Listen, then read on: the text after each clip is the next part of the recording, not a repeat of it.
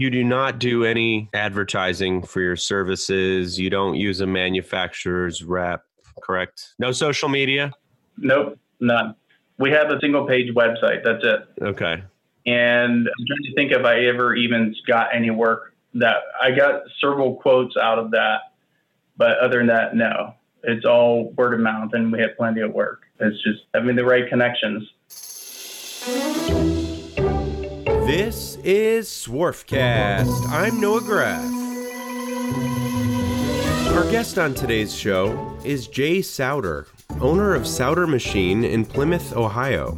Souter makes a variety of precision components, such as casings for mechanical pocket watches and wheel cylinders for Amish horse drawn buggies. The company has no sales team nor a social media presence, yet it still has a wide and profitable customer base that continues to grow through great networking. Today's podcast is brought to you by Graff-Pinkert. Looking for a screw machine, rotary transfer machine, or CNC machine? Graff-Pinkert's got you covered. When you're buying any used machine, you're taking a risk. So it's important to buy from someone who knows their stuff and who is going to give you straight information about what you're buying. Graff-Pinkert is a family owned firm that's been dedicated to selling great machine tools to the turn parts industry for 75 years. It specializes in the top multi spindle brands, including Index, Schutte, Gildemeister, Tornos, ZPS, Acme, and Wickman. They also sell a variety of other types of used equipment, such as CNC Swiss, CNC turning centers, and parts washers. Machine tools are complicated. If you're going to buy one, you should go to people who are knowledgeable and committed to the industry. Learn more at www.graffpinkert.com. That's www.graffpinkert.com. I am very honored to be with Jay Souter, CEO and owner of Souter Machine. Welcome to the show, Jay. Thank you. Thanks for having me. I really appreciate you reaching out. Thank you. And uh, we've done this before, and I really enjoy it. Exactly. I, I should have said welcome back to the show. Jay is one of, I mean, I love all the guests, but he's one of my faves just because, no, many reasons. He's he's just personable and and just has a great interesting story. So, first of all, just to get started, why don't you tell us a little bit about Souter Machine and then we'll get a little bit about you. Sure, sure. Well, Dad started the business back in 1982. It actually was his brother, two of his brothers uh, started the business. And well, actually, I should go further back because it's Dad's business was third generation machinist. Uh, I would be fourth generation. Wow. So it goes, yeah, great great grandfather. He had a machine shop, and his son, and then my dad.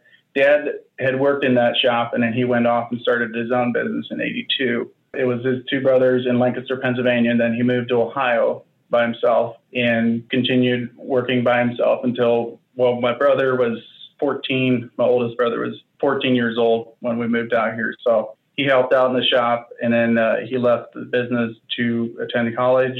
He had his own dream to follow, so he did that. And then in 2009, I was 18, 19 years old, and I started taking interest in the business. And Dad always hated office work.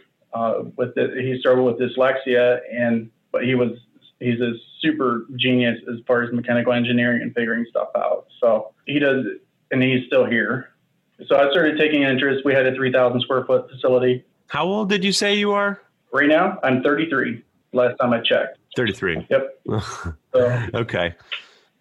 So in uh, so 2009, I started taking interest, and then um, basically the business was preset, ready to go. Like we had a decent customer base. The only problem was Dad wasn't charging enough. He wouldn't do the math. He wouldn't do cycle times. He would just look at it and say, you know, he would he would get material pricing, but that's about as far as it went. He you know he didn't push a lot of pencils, and he would just kind of put a price on it and wing it.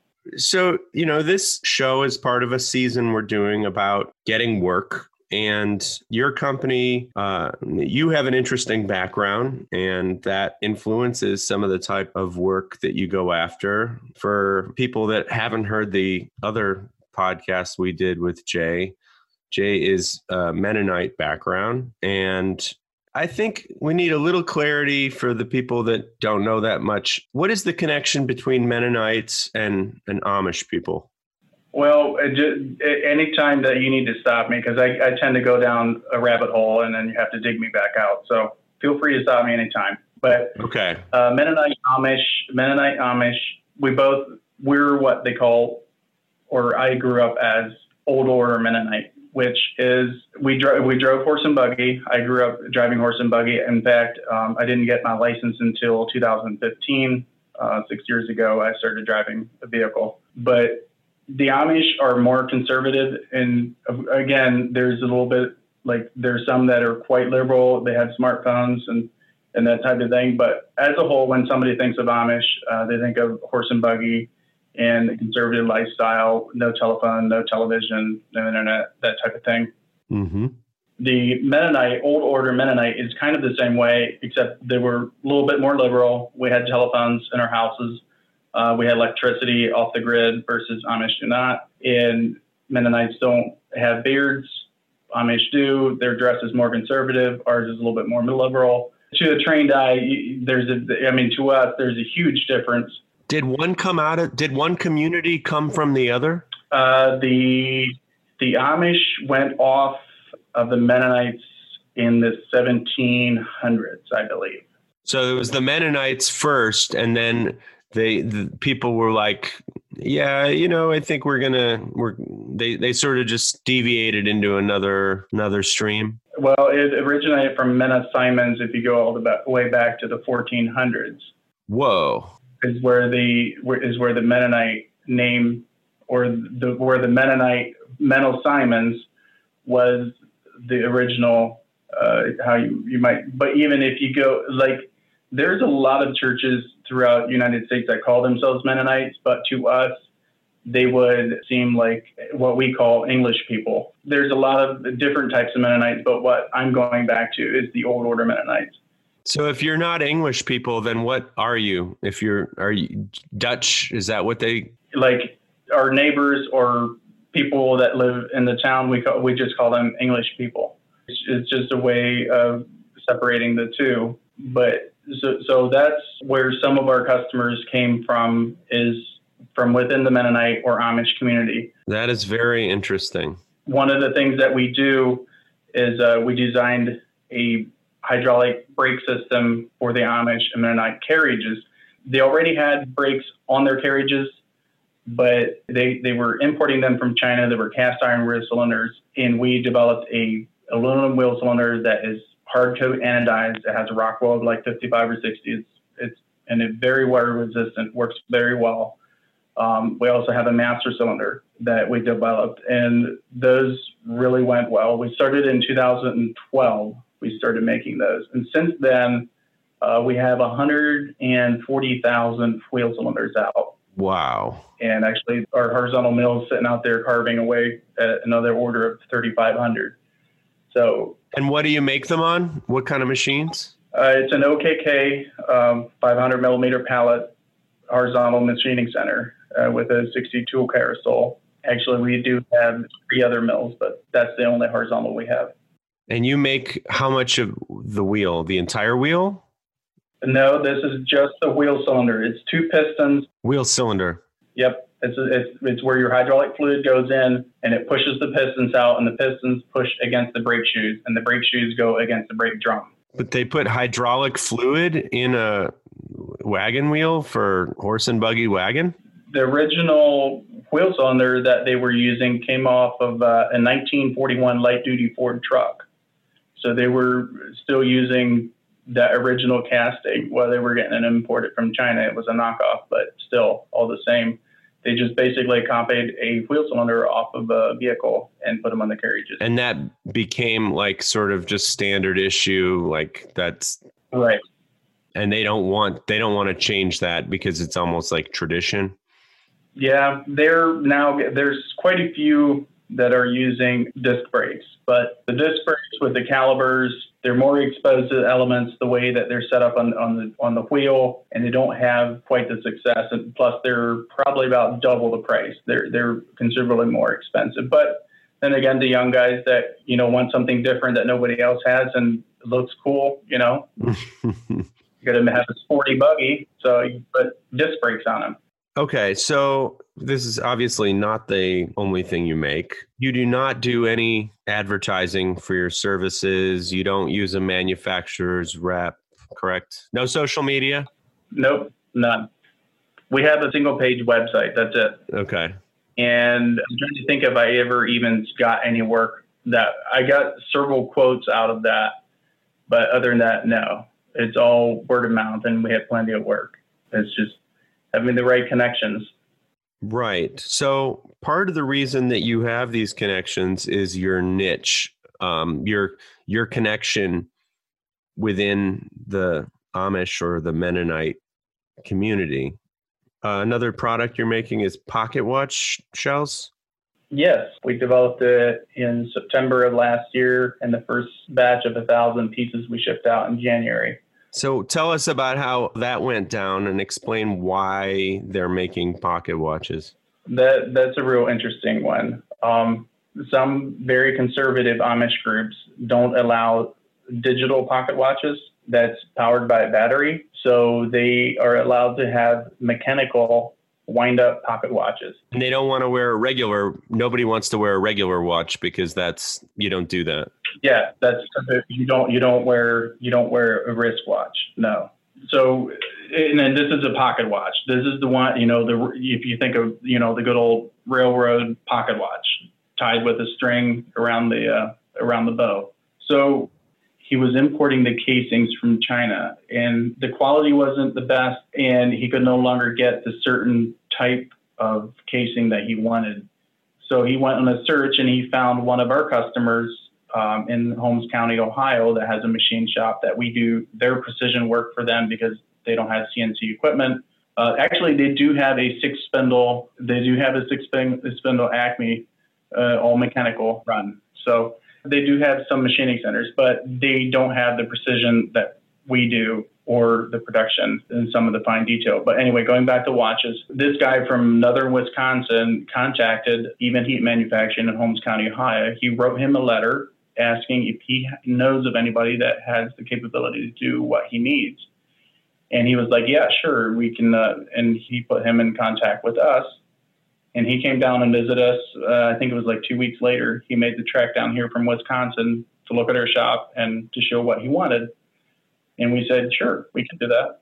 So we made him some prototypes, and he was happy with them. And I gave him quotes on quantities of 1,000, 2,500, and 5,000. And he immediately ordered 5,000. Just like, boom. I was like, whoa, this is crazy because that's going to keep our index C65 busy four months out of the year. Uh, I did give him a blanket option. I said if he takes 5,000, he doesn't have to take them all at once. He can spread it out over like a nine month period. He was happy about that. And I was too because I didn't want to tie up our machine four months straight out of the gate. So we shipped first thousand, and now he already wanted the second thousand. And it's like, where are these things all going? Um, I've seen several advertisements and uh, publications that are that, I mean, you could get them. PCB is one of them. Plain Community Business Exchange is primarily kind of sent out to Amish and Mennonite businesses, or it's not just for business, but for people to read their stories and stuff. But for the most part, it's a huge marketing thing um, under the Amish.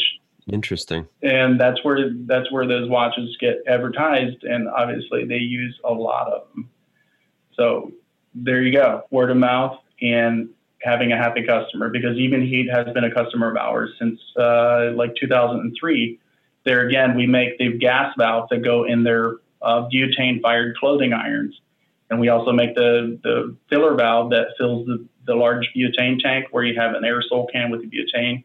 So you have a tremendous network of people connected to the Amish or Mennonite community. You're you're sort of blessed with this connection, would you say? Yes, absolutely. Because they're great people to work for, and you generally they pay well uh, in a timely fashion. They also, I mean, they like to take advantage of our two percent uh, discount if they pay within ten days or or net thirty. I thought you were going to say a two percent discount for Amish people, and I was going to be like, "Oh, that's not cool." No, no, that's for everybody, including including the steel companies and Parker Hannifin and all those that we work for. Um, everybody gets a two percent. Two percent discount if they pay early. You said. If you pay if you pay in ten days, you get a two percent discount, or it's net thirty is our standard. But if you want a bonus of two percent, right, it's ten days. Ninety percent of our customers take that. So okay, so it sounds like you're having no trouble finding new customers, but what can people learn from you who aren't Amish, who aren't in this community? This is a tactic that can be used for for other groups, or or do you think this is the Amish group sort of lends itself to this based on their custom, et cetera? Uh, kind of, but I see it in the same in other businesses. I mean, 20% of our business goes to a steel company in Cleveland, Ohio. They, they come to us with parts from their customers basically their customer comes to them and says, "Hey, we can't make this part, or do you know somebody that can do this?" And they're like, "Oh, sure," and they and they forward it to us. But we we always sell through them. It makes it it makes it really nice. Like the steel company supplies the material, they ship it here, we machine it and ship it back to them, and they ship it to their customer. That's how the work goes for Parker Hannifin and the Allison Transmission and Fairfield Manufacturing out in uh, Lafayette, Indiana. Uh, we make huge shafts for air conditioning. They're three and a half inch diameter by 28 inch long drive shaft for an air conditioner. So it must be a really, really, really big air conditioner. But they want quantities of 5,000 per year. But so far we haven't seen those numbers. That's what they initially told me when I quoted it. But we're like doing 2,500 a year. Are you quoting tons of work constantly? Yes. Absolutely. And I turn stuff down because I just, I would rather not quote it than quote it and not deliver. I mean, I, that's just not the way that we operate. Sure. I would much rather just, you know, not have them dissatisfied by customer service. So, and, and most of people are understandable in that. If we say, hey, look, we just can't, we could, just can't do it. Because right now, over last year, last year was our biggest year. I mean, it was, of course, our biggest year by like five percentage points. Incredible. If we keep going the rate we are, we're going to be 50% over last year. These first four months, actually 52% over last year if we keep going the rate that we are. So I'm not sure when it's going to stop. Actually, it might stop once we run once we, everybody runs out of steel because it's going crazy. Interesting. So you you have to keep upping your own game and getting more efficient just so you can keep up with the work. Yeah, if you're making 3600 parts and you save 1 second, you saved an hour. So we're very adamant about that. You push a tool if you're doing a new job, you push the tool until it breaks, and then you know your threshold. You back off a little bit and you run it, right? Mm-hmm. So every machine, like if we do a new part, I always go out and watch it in the first processes, and then you know if everything seems to be running good, and then I just start cranking up the feed rates until we kind of this is good. So I don't know if you can answer this question. You came into a company, it already had some customers, and it seems like, you know, one customer kind of snowballs onto another customer. Would you say that's the case? By having a few good customers, that leads to more customers. It, I mean, the connection within a community helps as well.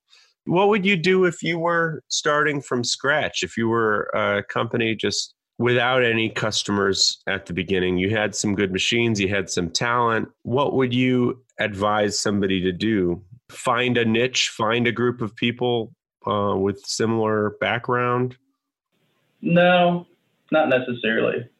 I would, I mean, it's, it's a tough question and it's something I don't have experience with, but from what I would see, the best thing is if you can find somebody that kind of sources work for you. I've, I've dabbled on um, manufacturing.com. I'm not sure if you're familiar with that website or not.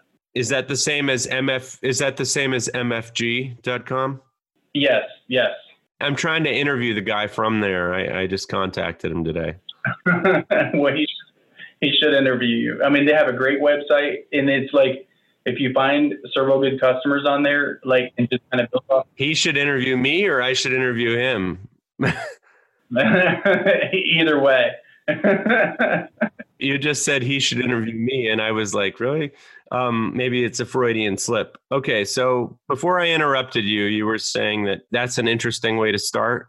I would, I would, if I would have, you know, bought a mill and a lathe, and and you're dabbling a little bit, and you want to grow, and you don't really have any connections, I would, I would recommend going that route. But if you have connections, yeah, like I said, it, it, that's a tough question for me with with but that's an that's a good answer. So so you're saying that's the key is get one and then have it lead and snowball and spiderweb to others. But that's a good answer to start there. Yeah, and don't get super focused on on trying to win one or all, and don't price yourself out. Like you have to you have to quote what it's going to take to make the part. Like, don't undersell yourself. If you lose some business, that's fine. I mean, I know back when I took over or started taking interest in the business, I didn't take the business.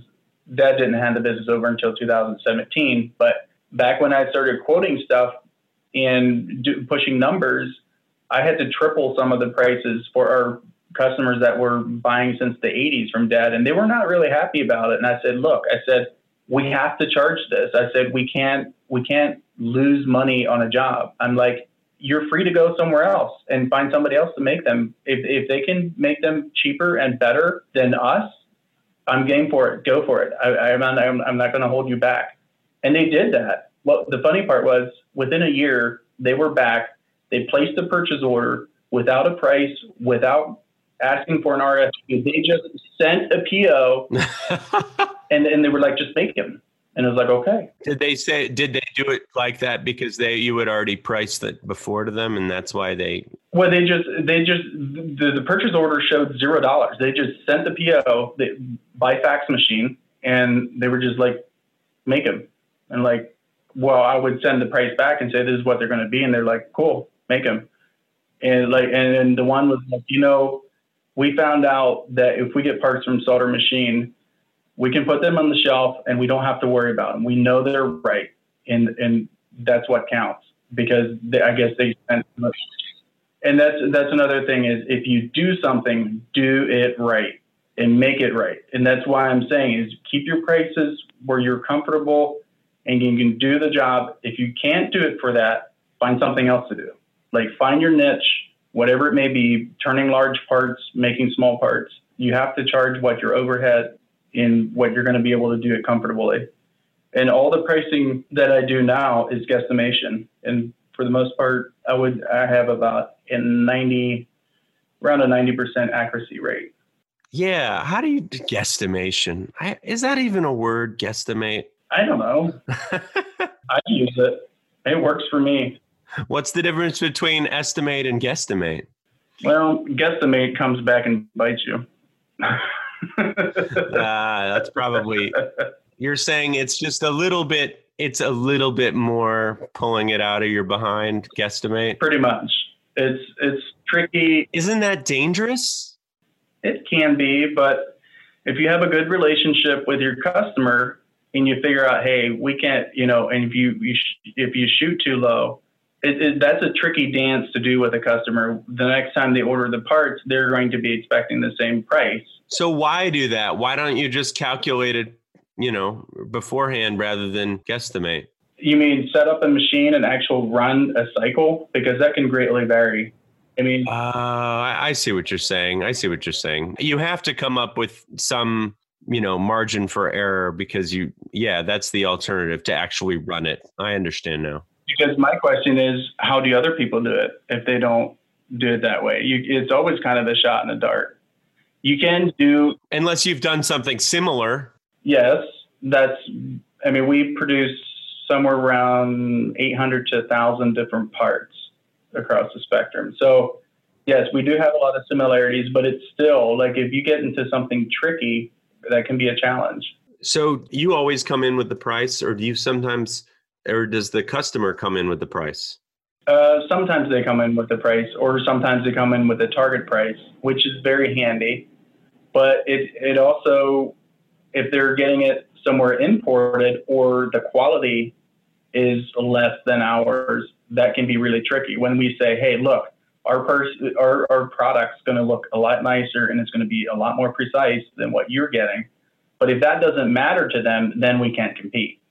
Yeah.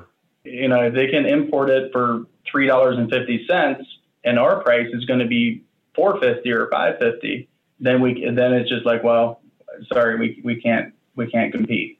And usually they're understandable with that. What do you do? What do you do? And this can be off the record if you want. I mean, what do you do if you know you can make a part for a dollar and the guy comes in and he says, My target is $2? What do you say to them? Do you, do you smile to yourself and go, Ha, I got this index C65. He's never even seen anything like this. I'm just going to crush it. or do you try to find somewhere in the middle? I don't know. It, it's just an, inter- an interesting um, dilemma because in the long run, it may not suit you to take the big margin. That, that that's a very good point. Usually in the, in that scenario, I would do it for like buck seventy five. I would save him some money, make him feel good, and make him a good part, and just do it. Right. Make a nice margin, but not. But don't gouge. Yeah. In the long run, when you figure out how to do the part for 50 cents, I generally don't pass that along unless I know I have to. Like knowing competition, or it all depends on the customer if I know he's never going to look around and he's and it's locked in and I can do it faster, I'm definitely going to keep those savings. But once in a while, I will pass along savings just because it makes your customer, it, it ties them in harder to you. Like if he can trust you that you're not going to rip them off, that goes a very long way. But do you ever think to yourself, do you ever think to yourself, well, heck, my talent's better than his, than than the other guy. I'm smarter than them and bought like this awesome German machine.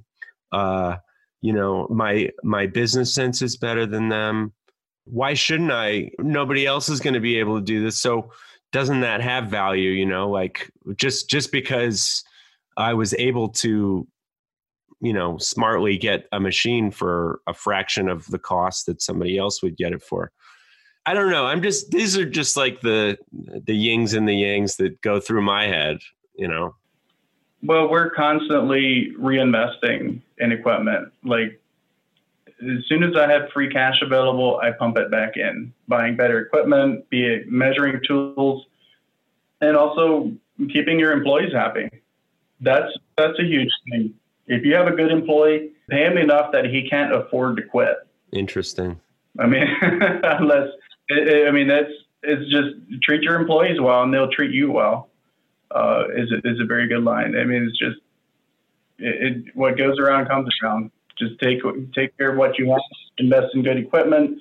Keep your prices where you can do comfortably, but not gouge. Where if you if the customer finds out that you were gouging them, yeah, that's bad for the long game because it seems like that's part of your that's one of your main assets is your your word of mouth, your goodwill, your networking. So even if you feel like your price is just, um, even if they're getting a great deal and you're getting a great deal, if it doesn't seem like a good deal to everybody, then it's not in your best interest to to take such a huge margin. It sounds like.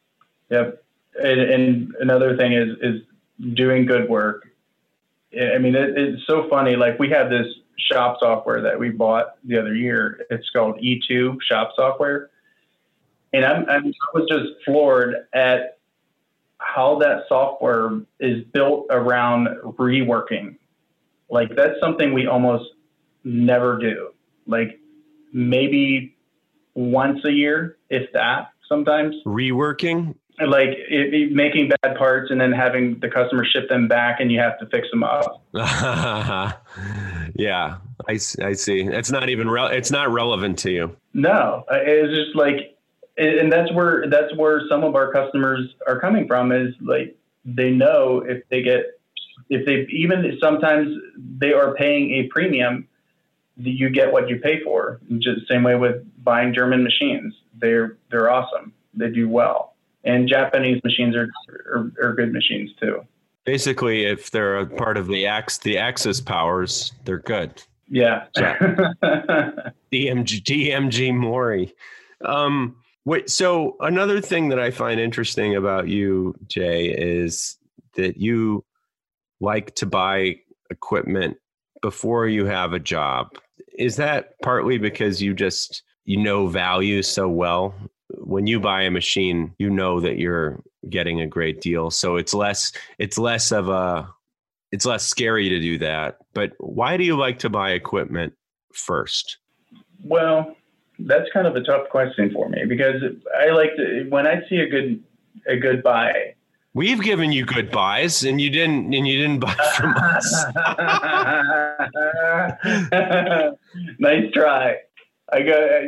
I mean, the most that we ever paid for a machine was one hundred and forty thousand dollars, and that was that Traub that we just recently bought. Um, but most of our stuff. Would you would you have bought Would you have bought ours for that? Uh, no, because that one had a lot more wear. Would have sold it to. Okay, go on. The next machine that's going to get replaced is our Multiplex 420, and we'll be keeping the Multiplex 630, and we'll be replacing that one with a possibly a new multiplex. That would be our very first new purchase. And why on earth would you purchase something new? because the type of work that Parker job that we do, they're looking into getting us to do more of the work. Right now, we're just doing the simple basic turning. And now they're looking for us to complete that part and to be able to, to keep up with production and to be able to do that with probing. Actually, I would be induction hardening and grinding right in the machining center. You need the dream machine that's customized for your part. Pretty much, yeah. So, isn't that dangerous to buy a machine just for that job? Or do you feel like you'll be able to repurpose it if you need to later? We would be able to repurpose the machine. Uh, that's one thing. If for some reason we would lose that job, but us losing that, I know how slow that company moves from when we first made our, our sample parts until we were in production was two years. And then they made a slight change on the part, and it took almost a year to get that change on a print from engineering approval. So that's the beauty of working for large corporations. If you can get them to pay, that's another thing. The company, I, I maybe the threatening is not the right term, but basically they were like, well, if you don't, you know, we might find somebody else to do it. And I was like, fine, we're not a financial institute. Like, you're free to go and find somebody else to be your financial institute, but we need you to pay in 30 days because we're not a bank. We can't be strung out 60 or 90 days.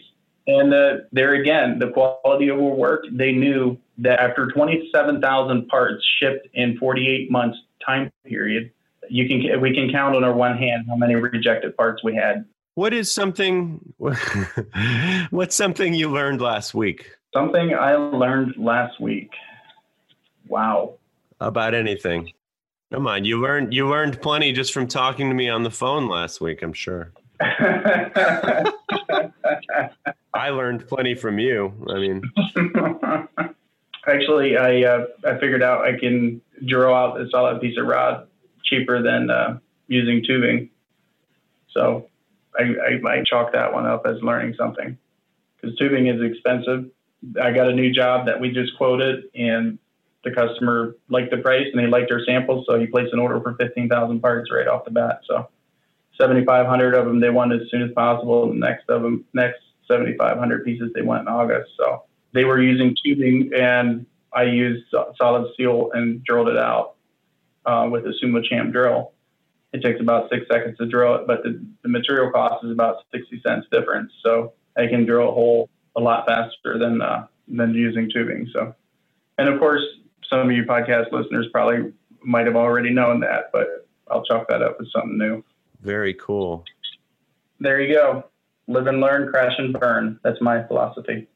If, if the tool doesn't break, you're not pushing it hard enough. What's your favorite sound? My favorite sound is chips being produced in a machining center. When you're doing the 30 thousandths per rev and a 7 16th depth of cut, in D6 tool steel. That's an awesome sound. It sounds like you're dumping a silverware chest into the chip conveyor. It's really cool. I thank you so much, Jay, and can't wait to have you on the show again sometime soon.